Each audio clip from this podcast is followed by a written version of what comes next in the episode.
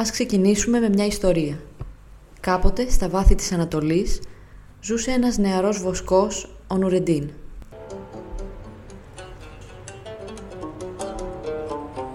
Μόλις χαράζει και οι πρώτες ακτίνες του ηλίου αναγγείλουν το νέο πρωί, ο Νουρεντίν ξεκινά με τα ζώα του για μία ακόμη περιπλάνηση στα χωράφια.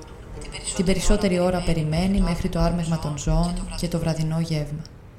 Μαθημένος στην υπομονή της κατοχής ζώων και στην εντοπιότητα του αγροτικού βίου, η ζωή του κυλά ήρεμα στη φύση, χωρίς πολλές έγνοιες και ανησυχίες.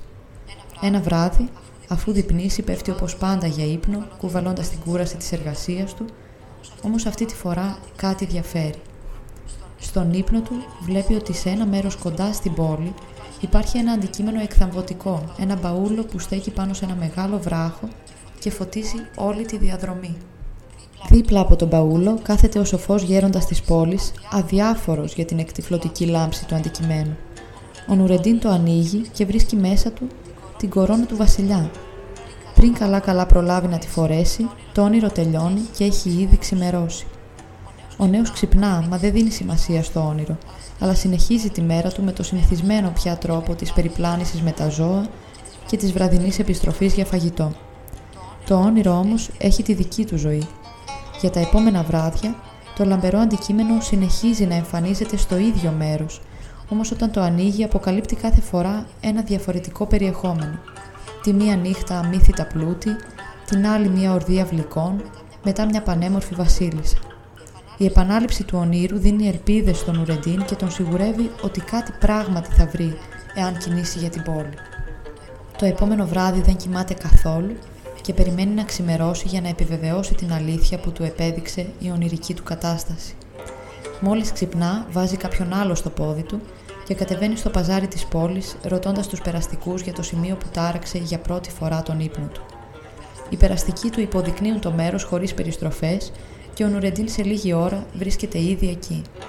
Το φως που εκπέμπει τον Παούλο είναι τόσο λαμπερό που το βλέπει ήδη από τη στιγμή της εξόδου του από το παζάρι και πράγματι δίπλα από το αντικείμενο κάθεται και στην πραγματικότητα ο σοφός γέροντας πίνοντας τσάι. Ο Νουρεντίν απορεί με τη στάση του γέροντα που φαίνεται να αγνοεί πλήρως την ύπαρξη του Παούλου. Όταν όμως ο γέροντας δεν αντιλαμβάνεται ούτε την παρουσία του νέου εκεί, ο Νουρεντίν καταλαβαίνει ότι μάλλον αυτός ο σοφός άνθρωπος έχει χάσει την όρασή του. Πηγαίνει ήσυχα και ανοίγει τον παούλο κοιτώντας μακριά, ώστε να μην τον τυφλώσει η λάμψη που εκπέμπει το αντικείμενο του ονείρου του και πράγματι βρίσκει μέσα την κορώνα του βασιλιά. Εκστασιασμένος που μια τέτοια αλήθεια του αποκαλύφθηκε στη ζωή του, πηγαίνει πίσω και τις επόμενες μέρες και βρίσκει κάθε φορά και μια νέα ονειρική υπόσχεση τα πλούτη, τη βασίλισσα, τους αυλικούς και τους πολεμιστές. Ο Νουρεντίν, κατέχοντας πλέον όλο το περιεχόμενο του μπαούλου, ανακηρύσσεται επίσημα βασιλιάς, παρατώντας το χωριό του και χαρίζοντας τα ζώα του σε ένα βοσκό που τα είχε ανάγκη. Είναι ευτυχής με τη νέα του κατάσταση και νιώθει δικαίωση για τη σκληρή και μοναχική δουλειά του βοσκού που εκτελούσε κάποτε.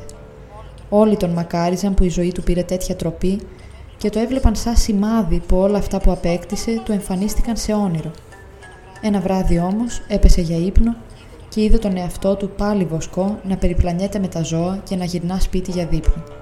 Η επόμενη μέρα τον βρήκε σε κατάσταση υπερβολικής ανησυχίας. Αυτή είναι μια ιστορία της Ανατολής, θα μπορούσε όμως να είναι και μια ιστορία έντασης μεταξύ του καπιταλισμού και του ανθρώπινου ψυχισμού, όπως την περιέγραψε ο Γάλλος ψυχαναλυτής Ζακ Λακάν. Είμαι η Χριστίνα και ακούτε το Φιλοσοφικό. Εάν σας αρέσει αυτό το επεισόδιο, ακολουθήστε με στις πλατφόρμες από τις οποίες προτιμάτε να ακούτε τα podcast σας.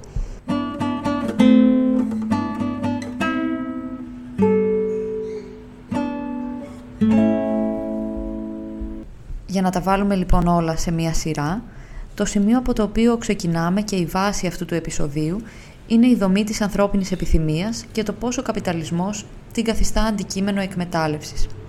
Ο ψυχαναλυτής που ασχολήθηκε εντατικά με αυτή τη σχέση, ξεκινά από το συμπέρασμα ότι ο καπιταλισμός ως οικονομικό και κοινωνικό σύστημα δεν θεμελιώνεται στην ανθρώπινη φυσική κατάσταση που υποτίθεται πως χαρακτηρίζεται από μια έμφυτη τάση για σχέσεις ανταγωνισμού και βίαιης διευθέτησης των διαφορών, αλλά σε ένα όχι και τόσο φυσικό χαρακτηριστικό, τη γλώσσα.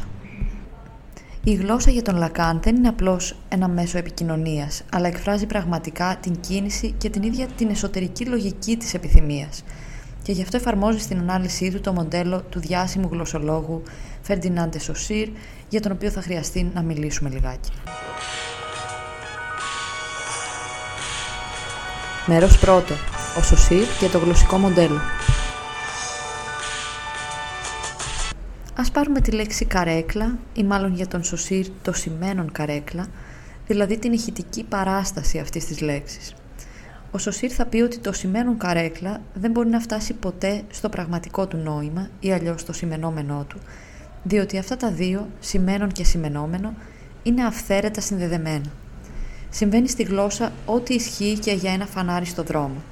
Το κόκκινο σημαίνει ότι σταματάμε και το πράσινο ότι ξεκινάμε όμως οι σχέσεις αυτές, κόκκινου και stop, πράσινου και ξεκινήματος, έχουν μια εντελώς αυθαίρετη συνάφεια και βγάζουν νόημα μόνο εντός αυτής της ρύθμισης της οδικής κυκλοφορίας. Αν κάποιος επιχειρήσει να αναζητήσει στο λεξικό το νόημα του σημαίνοντος καρέκλα, θα βρει απλώς έναν ορισμό. Αυτό που όμως βρήκε δεν είναι το νόημα, το σημενόμενο της καρέκλας, αλλά απλώς μια σειρά άλλων σημενόντων. Και το ίδιο θα συμβεί εάν ψάξει ένα-ένα όλα αυτά τα σημαίνοντα που ορίζουν την καρέκλα. Θα καταλήξει δηλαδή να αναζητά αενάως ένα νόημα που ίσως να είναι και απατηλό. Ακόμη και όταν κάποιος λέει στο λεξικό δίπλα από τη λέξη τιμιότητα έχει τη φωτογραφία μου, θέλοντας να δηλώσει ότι αυτός ο ίδιος είναι το σημενόμενο της λέξης και τελειώνει τον κύκλο της φαύλης αναζήτησης, η φωτογραφία του δεν ανήκει στην τάξη του νοήματος και του σημενωμένου, αλλά μάλλον στην τάξη του σημαίνοντος και της αναβολής του νοήματος. Ως πιο γενική παρατήρηση σε όλα αυτά, μπορούμε να πούμε ότι ο άνθρωπος, που είναι όν πρωταρχικά γλωσσικό, ζει δηλαδή και επιβιώνει εντός αυτού του ιδιάζοντος συστήματος ανταλλαγής λέξεων, δεν βιώνει τόσο άμεσα την πραγματικότητά του. Και αυτό διότι η γλώσσα έχει ήδη μεριμνήσει να δημιουργήσει ένα ρήγμα στο αντικείμενο με αυτή την αχανή απόσταση μεταξύ σημαίνοντος και σημενωμένου ή πιο συμβατικά λέξης και νοήματος. Η είσοδος του ανθρώπου στη γλώσσα και τη γλωσσική κοινότητα τον απομακρύνει από τη φύση του ενστικτόδους ζώου που πεινάει και κόβει ένα αχλάδι, διότι ο άνθρωπος ζει πλέον στην επικράτεια της διαμεσολάβησης. Ένα αχλάδι δεν είναι ποτέ ένα αχλάδι για εμάς τις ομιλούσες κοινότητες. Είναι ένα χρώμα, ένα σχήμα, είναι ό,τι δεν είναι το μήλο, είναι τα θρεπτικά του συστατικά, και σε τελική ανάλυση είναι ένα σημαίνον. Κάτι δηλαδή που καταρρύπτει τις αυταπάτες μας περί μιας άμεσης και φυσικής πραγματικότητας, διότι η γλώσσα έχει ήδη κόψει τα πράγματα για τα οποία μιλά στα δύο. Και εδώ είναι που έρχεται το σημαντικό όνομα του Ζακ Λακάν. Μέρος δεύτερο. Η επιθυμία και το κεφάλαιο.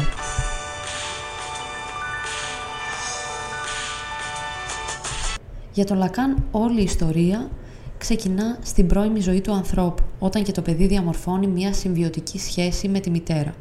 Στη βιολογία όρος συμβίωση περιγράφει σχέσεις αμοιβαιότητας μεταξύ ανώμιων οργανισμών. Για να συλλάβουμε το πόσο ζωτική σημασία είναι αυτό το στάδιο στη ζωή του ανθρώπου, πρέπει να φανταστούμε μια κατάσταση όπως αυτή ενός κολυσόψαρου, το οποίο χάρη ενός δισκίου που έχει στο κεφάλι του, κολλάει σε μεγαλύτερα υδρόβια πλάσματα όπως καρχαρίες, φάλαινες κτλ για την επιβίωση και μόνο του βιολογικού του εαυτού. Στην ψυχανάλυση, η συμβιωτική σχέση σημαίνει ότι το παιδί μέχρι μια ηλικία προσδένεται απολύτως ως βιολογική οντότητα στη μητέρα του, με αποτέλεσμα να μην αναγνωρίζει ακόμη τον εαυτό του ως διακριτό εγώ, ούτε στη σωματική, ούτε στην ψυχολογική του διάσταση. Η οριστική διακοπή ε, της συμβιωτικής σχέσης με τη μητέρα σηματοδοτείται από ένα τραυματικό γεγονός, το δημοφιλές στάδιο του καθρέφτη. Εδώ πρέπει να φανταστούμε ότι βρισκόμαστε σε μια σχέση πλήρους εξάρτησης από τη μητέρα, δεν έχουμε ακόμη δηλαδή αναγνωρίσει τον εαυτό μας και για πρώτη φορά βλέπουμε την κατοπτερική μας εικόνα ως κάτι ξεχωριστό, ως μια διαφορά από τη μητέρα. Με το σώμα μας να το βλέπουμε και αυτό ανάμεσα σε άλλα αντικείμενα που φαίνονται στον καθρέφτη. Από τη μία μεριά αυτό το γεγονός της ταυτοποίησης, της αναγνώρισης του εαυτού μας είναι αναγκαίο, από την άλλη όμως δημιουργεί και ένα χάσμα στον εαυτό, διότι ακριβώς δεν βρισκόμαστε πλέον στην κατάσταση πληρότητας και ενότητας που είχαμε πριν, κατά τη διάρκεια δηλαδή της συμβιωτικής σχέσης. Εκεί έρχεται ο νόμος του πατέρα, αυτό που αποκαλούμε όνομα του πατρός, και μας εισάγει στη συμβολική τάξη που είναι η γλώσσα. Και ας το πούμε πιο συμβατικά, η κοινωνία και οι διάφορες δομές της. Κράτος, αστυνομία, νόμος της απαγόρευσης, άνθρωποι με κοινωνική εξουσία και οτιδήποτε άλλο καθορίζει και προσδιορίζει τον τρόπο της κοινωνικής μας ύπαρξης στον κόσμο. Όλα αυτά είναι στοιχεία της συμβολικής τάξης, της γλωσσικής κατά μια έννοια τάξης της ζωής μας. Η υπόσχεση του πατέρα όταν μας διανοίγει στο πεδίο του άλλου, στο πεδίο της γλώσσας δηλαδή και των φορέων εξουσίας που αναφέραμε, είναι ότι αυτό το αντικείμενο που χάσαμε όταν αποκοπήκαμε από την σχέση με τη μητέρα, θα το ξαναβρούμε διότι ο άλλος, η γλώσσα και οι φορείς εξουσίας, θα μας δώσει την πλήρη ταυτότητα και θα επιστρέψουμε σε εκείνη την προηγούμενη κατάσταση της ενότητας που απολέσαμε όταν πρωτογνωριστήκαμε με τον εαυτό μας. Εισαγωγή στη γλώσσα όμως σημαίνει και συνάντηση με διασπασμένα αντικείμενα, γιατί όπως είπαμε αναλύοντας το μοντέλο του Σωσίρ, το σημαίνον, η λέξη, δεν φτάνει ποτέ στο σημενόμενο, το νόημά της. Με τον ίδιο τρόπο υπάρχει ένα ρήγμα μεταξύ του ανθρώπινου κόσμου, αυτής της ατέλειωτης χώρας των σημενόντων και του ίδιου του εαυτού του. Η κατάσταση αυτή με την οποία βρισκόμαστε αντιμέτωποι όταν είμαστε μέλη μιας ομιλούσας κοινότητας, δηλαδή όλοι μας, δημιουργεί στα βάθη της ανθρώπινης ψυχής μία απώλεια που εμψυχώνει όμως μέσα μας την αίσθηση της επιθυμίας. Είναι κάπως παράξενο το γεγονός ότι η ιδρυτική πράξη της επιθυμίας είναι ταυτόχρονα και η ιδρυτική πράξη της απώλειας. Απώλειας της συμβιωτικής σχέσης και συνάντηση με την απώλεια του αντικειμένου. Όμως έτσι ακριβώς παίζεται το παιχνίδι της ανθρώπινης επιθυμίας. Επιθυμούμε επειδή κάτι έχουμε χάσει και πρέπει να το ξαναβρούμε. Αυτό κάνει την επιθυμία να δρά και να κινείται μετωνυμικά. Για να δώσουμε ένα παράδειγμα, όταν ως σχήμα λόγου λέμε οικουμουνδούρου αντί για γραφεία ΣΥΡΙΖΑ, έχουμε σκαρώσει μία μετωνυμία. Χρησιμοποιούμε ε, μία συγγενή έκφραση για να περιγράψουμε κάτι, όμως δεν λέμε ακριβώς αυτό που θέλουμε να πούμε. Ε, το ίδιο συμβαίνει και με την επιθυμία, διότι ψάχνει το πλήρες αντικείμενο, εκείνο που θα την ικανοποιήσει, όμως τελικά καταλήγει να έρχεται σε επαφή και σε συνάντηση με αντικείμενα μερικά και ατελή. Έτσι, η επιθυμία ελίσσεται με τέτοιο τρόπο που πηγαίνει από τη μία μετωνυμία στην άλλη ή αλλιώς από το ένα μερικό αντικείμενο στο άλλο, πάντα σε σχήματα λόγου και ποτέ σε πλήρη νοήματα.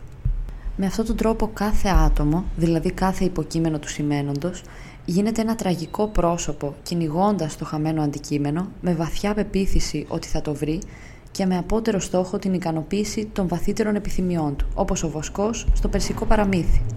Άλλες κοινωνίες, ακριβώς επειδή λαμβάνουν υπόψη την απώλεια, ας την πούμε τον κακό συγγενή της επιθυμίας, βλέπουμε να οργανώνουν τον πολιτισμό τους γύρω από την ύπαρξη της κατάστασης αυτής στην ανθρώπινη ψυχική οικονομία και εκφράσεις αυτής της γνώσης είναι η τελετή, η θυσία, η πολεμική τελετουργία κτλ. Φυσικά αυτό δεν σημαίνει ότι ο καπιταλισμός στη μορφή της κοινωνικής του οργάνωσης δεν γνωρίζει τη δομή της ανθρώπινης επιθυμίας.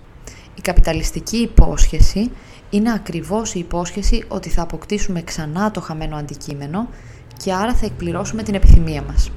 Η επιθυμία όμως που είναι δομημένη όπως η γλώσσα για τον Λακάν όχι μόνο δεν θα βρει ποτέ το αντικείμενο που θα την εκπληρώσει, όπως το σημαίνον δεν θα αφιχθεί ποτέ στο σημενόμενο που του αντιστοιχεί, αλλά στην πραγματικότητα δεν θέλει και να το βρει.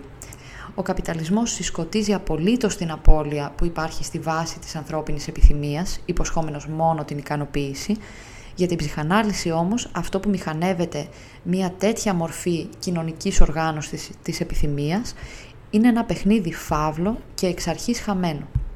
Πώς το κάνει όμως ο καπιταλισμός αυτό;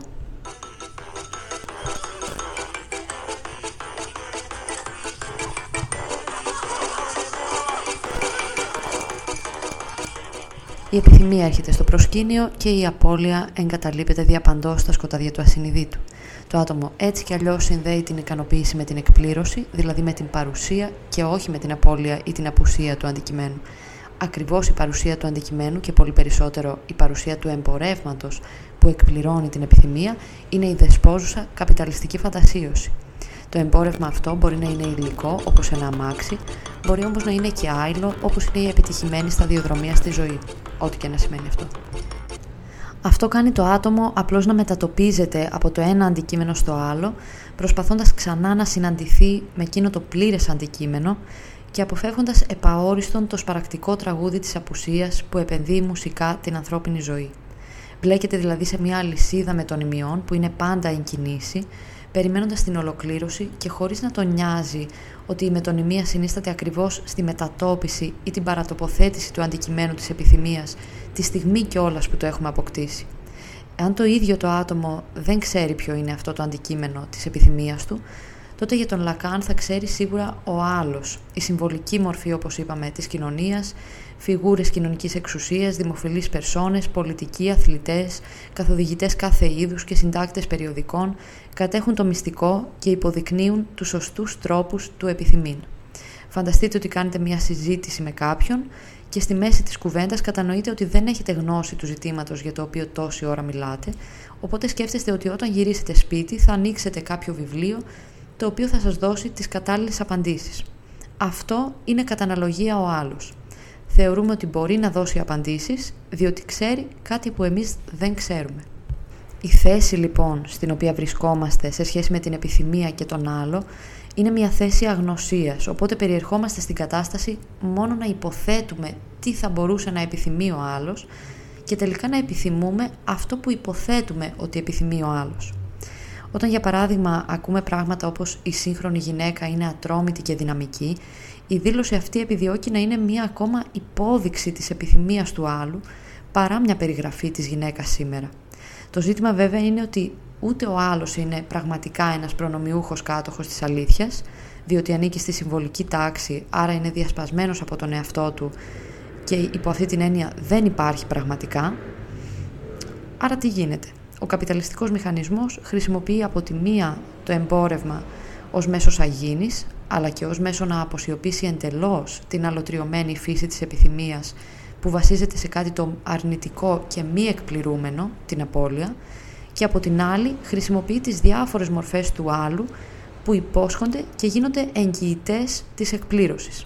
Το θέμα είναι τι κάνουμε. Μέρος τρίτο. Τι κάνουμε;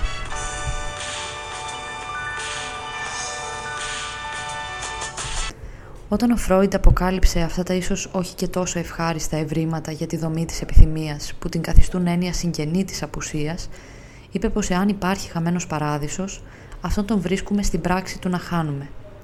Εάν κερδίζουμε κάτι από αυτά τα ευρήματα, είναι το ότι κάνουν τις ψευδεστήσεις και τις απατηλές φαντασιώσεις που περιβάλλουν την πολιτισμική λογική του καπιταλισμού να καταραίουν μπροστά στα μάτια μας. Και αν σημαίνει κάτι για τη ζωή μας το τσιτάτο του Φρόιντ, κατά τη γνώμη μου θα ήταν να δώσουμε περισσότερη σημασία στην ήττα παρά να τη θεωρούμε ως το ανυπόφορο διάλειμμα μεταξύ των μεγαλεπίβολων πλάνων μας να γελάσουμε με τη χασούρα μας παρά να την περιφρονούμε στρεφόμενοι μόνο στις κυνηγετικές επιδρομές της μετωνυμίας. Αυτή άλλωστε δίνει τον τόνο στο τραγούδι του ανθρώπου. Λένταγε στους ουρανούς με ζάλια και χαρτιά και ξάφνου στα σκοτάδια μας γκρεμίστηκες με φόρα Τώρα κρυώνεις και πεινάς μας το σε μας. Για σένα βράζει αυτή η άδεια κατσαρόλα. Δίνει σημασία πολλά γίναν βιαστικά. Κι αν δεν πρόλαβες να πεις δυο-τρία λόγια. Το ξέρεις πως είναι κερδισμένος τελικά Είμαι η Χριστίνα και ακούσατε το φιλοσοφικό. Μέχρι το επόμενο επεισόδιο να είστε καλά